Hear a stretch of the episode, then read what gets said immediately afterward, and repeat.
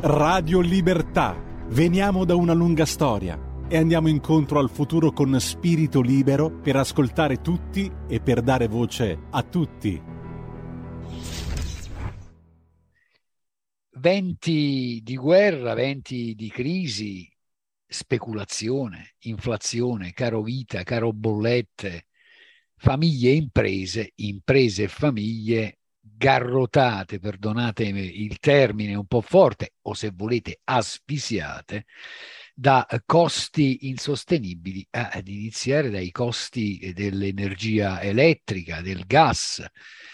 Ma noi per parlare di tutto questo siamo in collegamento con Alessio Lattuca, presidente di Confimpresa Euromed, Confederazione Nazionale della Piccola e Media Impresa. Ovviamente questa è Radio Libertà e queste sono le interviste di Radio Libertà. Presidente, ben trovato. Grazie, ben trovate anche voi. E allora io direi che su questi temi, su Scusa cui... voi per dire lei e la radio, insomma, in questo senso. Ma eh, va benissimo, va benissimo, non si preoccupi, era chiaro. E allora, eh, proprio su questi temi, sul tema del caro energia, direi, di quello che sta accadendo in questo nostro paese, lei eh, a nome di Confimpresa Euromed ha eh, indirizzato nei giorni scorsi, precisamente il 7 ottobre 2022, una lettera al presidente del consiglio uscente, eh, il professor eh, Mario Draghi. E allora io le chiedo di illustrare agli ascoltatori di Radio Libertà i contenuti di questa missiva, cosa lei a chi cosa Confimpresa chiede al presidente uscente, ma immagino anche a chi tra poco si ritroverà a ricoprire la carica eh, di Presidente del Consiglio e al governo che sta per entrare in carica. Bene, noi scriviamo a Draghi per fare sentire alla, alla maggioranza che si insedierà da qui a poco, ovviamente, perché Draghi oggi, anche se volesse, davvero potrebbe fare molto poco, anche se secondo me, secondo noi avrebbe potuto fare meglio e di più in passato, perché prima di dire ciò che abbiamo scritto a Draghi, bisognerebbe fare una premessa. Il 14 di dicembre del 2021 l'Europa ha sfidato Mosca e ha emesso un provvedimento su caro energia, biogas, stoccaggi e acquisti comuni di metano per ridurre la dipendenza della Russia. Parliamo del 14 dicembre 2021 e cioè oltre due mesi prima dell'inizio della guerra in Ucraina. Quindi o i venti di guerra venivano percepiti come in arrivo o comunque l'Unione Europea stava procedendo per delle politiche che sarebbero state molto utili per evitare le speculazioni di cui il Paese sta subendo gli effetti, perché il gas costa, costa quando costava un anno fa, perché un anno fa eh, i grossi player del gas l'hanno comprato a prezzi eh, per, per, anni, quindi con accordi che si sviluppano in tanti anni, quindi oggi è solo speculazione. Peraltro paghiamo il gas a una cifra altissima quando con il disallineamento soltanto avremmo potuto risparmiare. Ma soprattutto con un'altra lettera che noi faremo adesso, pubblicheremo su un giornale su questo tema che le sto dicendo in premessa, vogliamo capire che fine abbiamo fatto quegli accordi sottoscritti a dicembre 2021, perché andavano tutte nella direzione del contenimento dei costi, della, eh, diciamo, soprattutto erano provvedimenti per evitare quello che già sapevano, e cioè la speculazione. Perché per le speculazioni, visto che lei ha messo il mondo non è che siamo abituati ormai alle speculazioni, diciamo, di carattere liberista. Diciamo che il, il paese subisce gli effetti di un liberismo sfrenato e senza regole da almeno 30 anni. Quindi tutto quello che stiamo vedendo adesso, il rancore della gente, le proteste, le nuove povertà, sono figlie di un malinteso senso di sviluppo che doveva passare attraverso diciamo, un mercato che, ha, che non ha funzionato, ha funzionato soltanto per i soliti noti perché hanno... Non c'è più un'economia sociale di mercato, questo è certo. Assolutamente no, C'è una, e c'è una grande finanza che si sta mangiando letteralmente l'economia. Eh, lei mi, si potrà chiedere come mai il presidente di una organizzazione datoriale faccia questi discorsi. Che no, no, anzi, io, a me fa molto piacere che, che lei faccia questi discorsi. Noi propendiamo per un'economia solidale e non per, per il liberismo sfrenato, perché le piccole imprese che, di cui è connotato il tessuto nazionale, 5 milioni di imprese sono prevalentemente piccole imprese, microimprese o imprese a carattere familiare. Una volta si chiamavano esercenti, ora si chiamano imprese perché l'Unione Europea ha emesso questo provvedimento per cui oggi si parla di imprese, giustamente. Allora però dico, nessuno tutela oggi questo sistema perché se vediamo, facciamo un grafico sulla mortalità delle imprese, vedremo come negli anni passati sono, hanno chiuso i battenti milioni di imprese. E per il futuro sarà così, perché se non vengono sostenute da un sistema pubblico serio e articolato, queste imprese non ce la fanno a competere con la finanza, perché dietro i grandi centri commerciali, dentro c'è sempre la finanza, ci sono i fondi di investimento, diciamo, sono partiti con l'idea di fare diciamo, questi mega, mega mercati per una questione edilizia, poi invece hanno finito col gestirle direttamente loro. Allora, come fa un, una impresa, tant'è che noi vediamo adesso chi si loca, chi si vende, le botteghe chiuse, perché giustamente eh, le imprese preferiscono chiudere piuttosto che fallire. Chiudono prima per evitare di indebitarsi ulteriormente e poi chiudere, diciamo, in modo forzato. Però questa lettera che io faccio a Draghi va in questa direzione perché lo Stato non può sottrarsi dall'intervenire tenuto conto che non ha fatto quello che doveva fare prima e cioè disallineare il prezzo, chiedere come ha fatto la Francia. Io ho fatto una lettera a Draghi appena insediato in cui ho chiesto di, di chiedere il 4% di tetto come ha fatto la Francia, la Francia come ha fatto la Spagna successivamente. Perché l'Italia non l'ha fatto? Quali sono le ragioni? Quali gli ostacoli? Questa domanda ho posto io, da cittadino semplicissimo. Cioè io, eh, qualcuno dice, ma perché... Si è, dato anche una, si è anche dato una risposta, Presidente. È logico che me la, la conosco benissimo la risposta. I poteri forti in Italia predominano sui poteri deboli, deboli della politica. La politica è debole. Allora io chiedo, allora, nel momento in cui l'Italia non riesce a, non dico a, a sottrarre, ma a tassare gli extraprofitti, perché fa una legge per la tassazione al 25% e poi viene impugnata facilmente perché era scritta male, questo la dice pure lunga, c'è sempre una manina che aggiusta le cose dentro la pubblica amministrazione. Io dico delle cose di cui mi faccio carico. Praticamente avevano messo come proventi da questa situazione nella vecchia finanziaria 11 miliardi, l'hanno dovuto ridurre a 700-800 milioni perché i player hanno impugnato questa legge e non hanno pagato.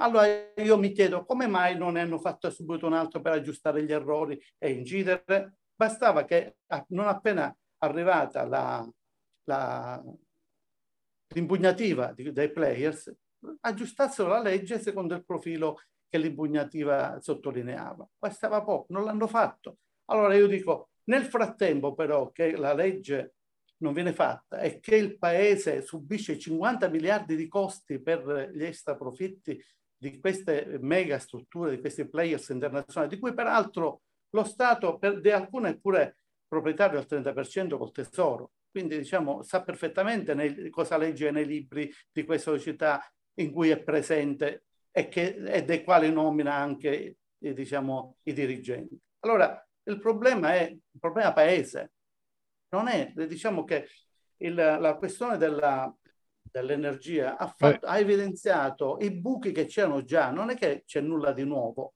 all'orizzonte. Guardi, io da anni mi batto contro questi soggetti perché sono il presidente di un movimento che si batte per la collocazione di un rigassificatore nella Valle dei Tempi. Io non so come la pensate voi come giornale su questo tema, ma il tema dell'energia non è un tema nuovo, è un tema vecchissimo. Io mi chiedo com'è che non si sono accorti in questi anni in cui diciamo, Putin veniva osannato, eh, come dire, tenuto in grande considerazione, non si erano accorti quello che faceva che faceva Putin. E perché non hanno diversificato le fonti già vent'anni fa, dieci anni fa, quindici anni fa, venticinque anni fa e hanno continuato a rendere più potente Putin come unico fornitore monopolista? È logico, perché non hanno potenziato le energie alternative, le energie sostenibili ferme da molti anni? Qualcuno dice, ah, non ci sono le autorizzazioni. Non è vero neanche questo, perché lo Stato non si è dotato di un piano energetico. Tu non puoi fare le so, so perché con l'idea che siano so, sostenibili, fare dovunque le paleoliche, dovunque i pannelli fotovoltaici, sottraendo produttività agricola. Assolutamente, sono assolutamente d'accordo con lei. Sarebbe, sarebbe, in, sarebbe insensato. Le cose vanno Benissimo. fatte con criterio. Se, se, io ho 10 ettari di terreno fertile e magari Bene, trovo perfetto. più conveniente metterci pannelli solari, significa che quei 10 ettari di terreno fertile non saranno più de- dedicati all'agricoltura. Eh, non, è una, non, è un'idea geniale, insomma. Benissimo. Allora, mi fa piacere che lei condivida questa, perché eh, le persone solitamente prese dalla, dalla comunicazione artatamente posta in essere vengono convinte che hanno ragione i soggetti che si occupano di queste, sono bravissimi. No, ma in, inta- intanto, se mi consente, i pannelli solari bisognerebbe mettere sui tetti di tutti gli edifici pubblici, di tutte le abitazioni Benissimo. private, e quello sarebbe già un passo avanti notevole. Migliorare la resa energetica complessiva di un patrimonio edilizio, quello italiano, che tra l'altro è davvero molto scadente. Ci sarebbe molta edilizia letteralmente da rottamare, scadente anche dal punto di vista della risposta che eh, questo patrimonio edilizio dà ai sismi in un paese ad altissimo rischio sismico come l'Italia. Vabbè, ma insomma, la faremmo lunga. Diciamo che il 110% in qualche modo ha contribuito perché questo accadesse, perché già questo in teoria, non so poi in pratica cosa accadrà, si sta facendo, ma noi in Italia abbiamo migliaia di caserme, le scuole, gli, gli edifici pubblici, le aree industriali, tutte le, abbiamo le cave abbandonate, tutti i posti che potrebbero accogliere i pannelli, eh, tutta la, l'energia, ma ce n'è per cento volte di quello che si pensi. Allora perché io devo sottrarre alla produzione agricola, al cibo delle terre produttive. Sensatissimo, quello che lei sta dicendo è sensatissimo. Allora, io faccio sempre un esempio. Guarda. Però lei è indisciplinato, Presidente, perché noi dobbiamo andare anche alla lettera a quello che avete chiesto a Draghi. Io sono indisciplinato perché sono abituato a divagare. lei io devo, però adesso devo, devo, devo, anche riportarlo un po' a bomba.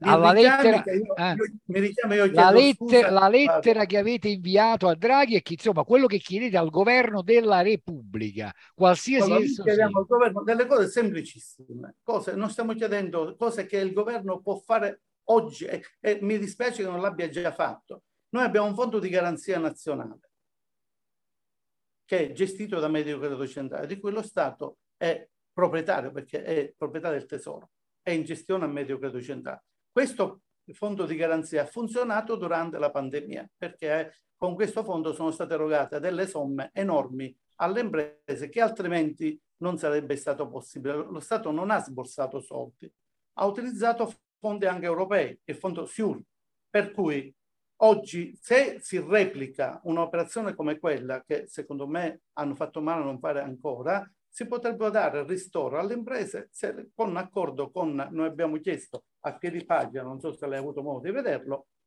abbiamo detto che tutte le questioni, per una parte bisognerebbe dare a prestito, non dico a fondo perduto, poi se lo Stato vuole essere più generoso e più solidale, potrebbe dare una parte a fondo perduto per ristorare tante imprese che ormai sono al collasso e quindi avremmo il risultato totalmente contrario, oltre a chiudere le imprese disoccupazione perché licenzieranno il personale. E io voglio, allo Stato costerà molto di più sostenere... Basti, pensare che addirittura anche un'impresa come la Callipo calabrese, che lei conoscerà sicuramente... Conosco, la Callipo chiuderà. Si, si, diceva nei giorni scorsi che rischia di, di dover chiudere i battenti. No, no, no.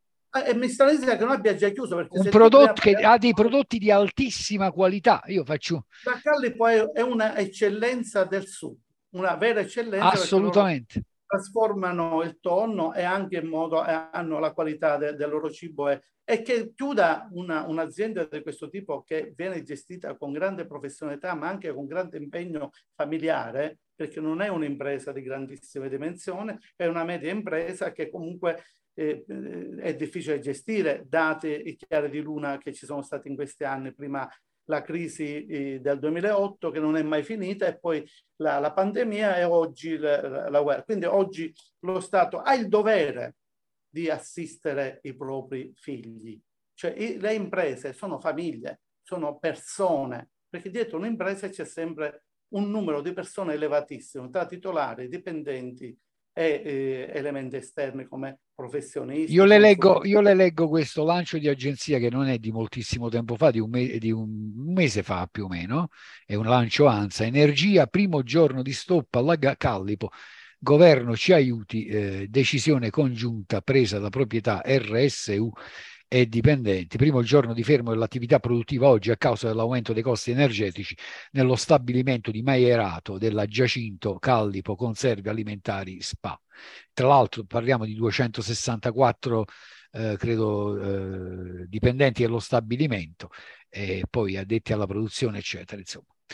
Insomma mi scusi se l'ho interrotto.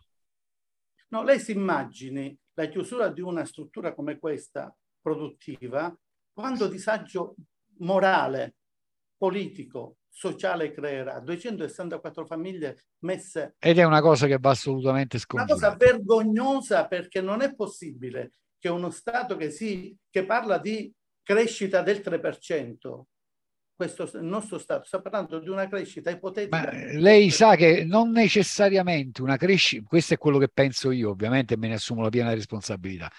Non necessariamente una crescita del PIL del 3% poi corrisponde a un benessere diffuso, eh? non significa...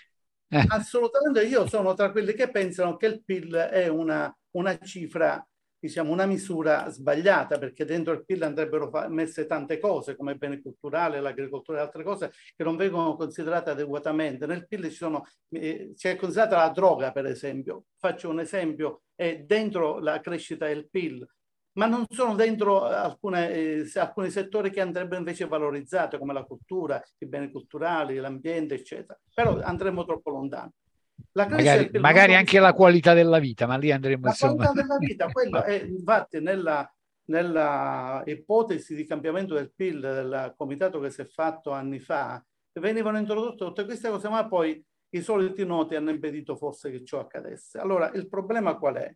Noi chiediamo non di uscire soldi, intanto di fare una legge per fare per rateizzare queste somme che non erano previste e quindi in un'azienda incidono in misura determinante.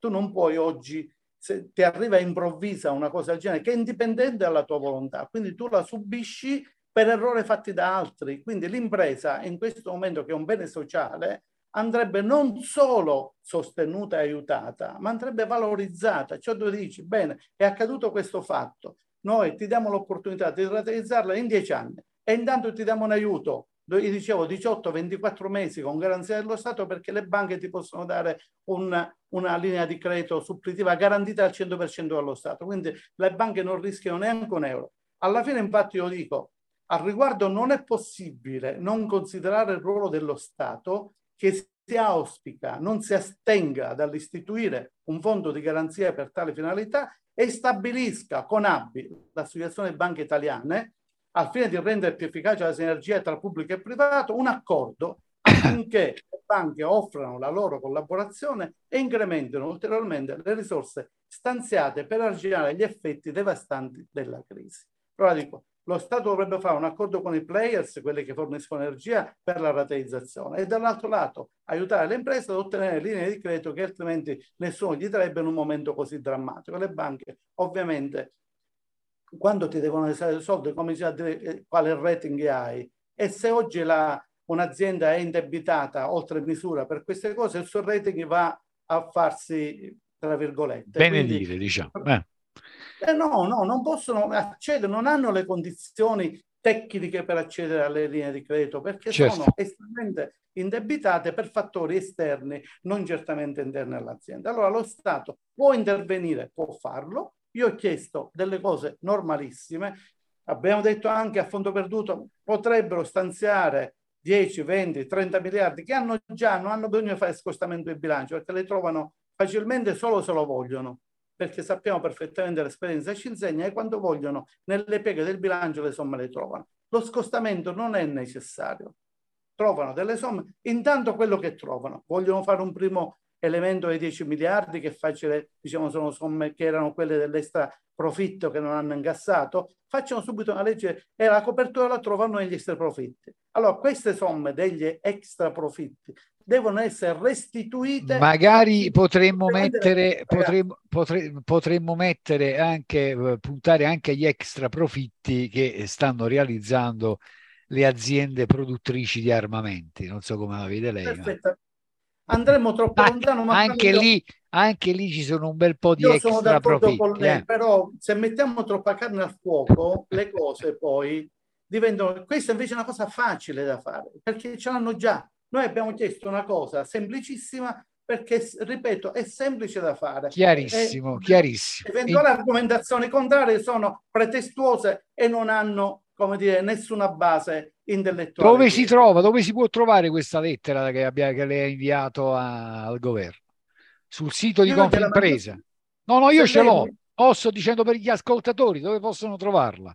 Allora, eh, sarà messa fra un'ora o due sul nostro sito confimpresa euromed.it. Confimpresa euromed.it. Presidente, noi ci, eh, dobbiamo avviarci a chiudere. Io però le vorrei segnalare questa, questa iniziativa che mi ha colpito e tra l'altro proverò ad occuparmene domani perché c'è una, una, un'azienda, un, un panificio che si è inventato eh, il panichea. Vediamo di far capire ai nostri ascoltatori. La notizia, tra l'altro, è stata diffusa dall'Associazione Panificatori della provincia di Salerno. C'è questa proprietaria di questo panificio, Petronilla Cavallo, che ha messo in vetrina, nella vetrina del suo panificio, un panetto di lievito dell'acqua, del sale e poi un biglietto con la seguente scritta. La corrente, il gas e il lavoro ce lo mettete voi. Il prezzo del eh, lievito dell'acqua e del sale è di 2,50 euro. Bellissima, una bella iniziativa, è molto provocatoria, però le posso dire una cosa, apprezzabile e condividibile, anzi se lei mi gira questo link lo metto pure io sul sito. Allora, il problema qual è? Che eh, ci vuole, ci vuole lacrime e sangue per le cose, cioè queste cose sono bellissime, hanno, fanno una bellissima attività di, di comunicazione, la dicono lunga sullo stato dell'arte, però diciamo bisogna fare poi delle proposte che diano la vera opportunità all'azienda di risollevarsi. Quello che abbiamo fatto noi non è autoincensamento assolutamente, è soltanto una cosa semplicissima, un'equazione che è facile risolvere eh, nel giro di poco tempo. Lo intanto, chiarissimo Presidente, e intanto però, in, ma penso che anche l'Associazione dei Panificatori di Salerno, anche con Finpre, con la Confesercenti, io penso che ci siano parecchie, pers- parecchie associazioni di categoria che insomma stanno rappresentando che così davvero non si può andare avanti, che questo è un paese che io, io spero proprio di sì, spero proprio di sì, anzi... Eh, Intanto però la, la, Germania insomma sta pensando a sé, eh? Altro, altro che Europa Unita. Di 200 miliardi. Ma no, ma non solo i 200 miliardi, anche non so se ha visto questa storia eh, del eh, price cap eh, sul tetto ai ricavi del il price cap uno, europeo sui ricavi dell'energia elettrica che, eh, dal quale l'Italia sostanzialmente non trarrà vantaggio ma anche in questo caso la Germania trarrà notevoli vantaggi noi pochissimi la Germania, la Germania non fa nulla se non trae vantaggio. Loro sono bravissimi a trarre vantaggio da tutto, a differenza di noi italiani che siamo chiacchieroni, ma poi non sappiamo farci veramente fatti nostri, mettiamola così.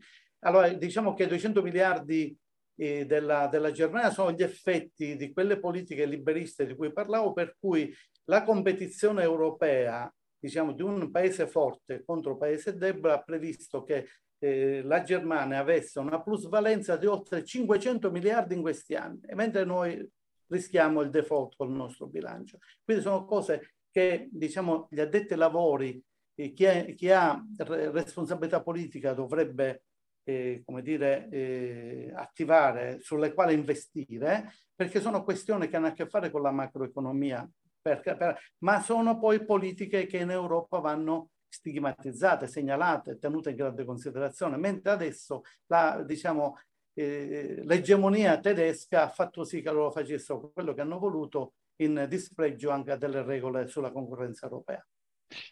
E allora, grazie davvero al presidente di Confimpresa Euromed, Confederazione Nazionale della Piccola e Media Impresa, Alessio eh, Lattuca, eh, con il quale abbiamo parlato de, insomma, di questo momento di grave crisi economico-sociale che sta attraversando il nostro paese e non solo il nostro paese. Eh, Presidente, grazie, alla prossima. Grazie Ci teniamo in contatto? Spero proprio di sì. E voi, e voi, ovviamente restate sintonizzati sulle frequenze di Radio Libertà. Grazie ancora, buon lavoro. Da oggi la tua radio è ascoltabile anche con la televisione in digitale. Sul telecomando della televisione digitale o del tuo ricevitore digitale puoi scegliere se vedere la TV o ascoltare la radio. Risintonizza i canali radio e troverai anche Radio Libertà, canale 252. La tua radio.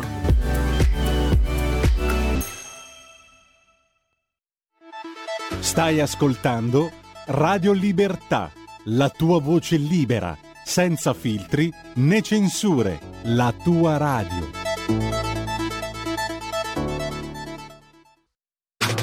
Stai ascoltando Radio Libertà, la tua voce libera, senza filtri né censura. La tua radio.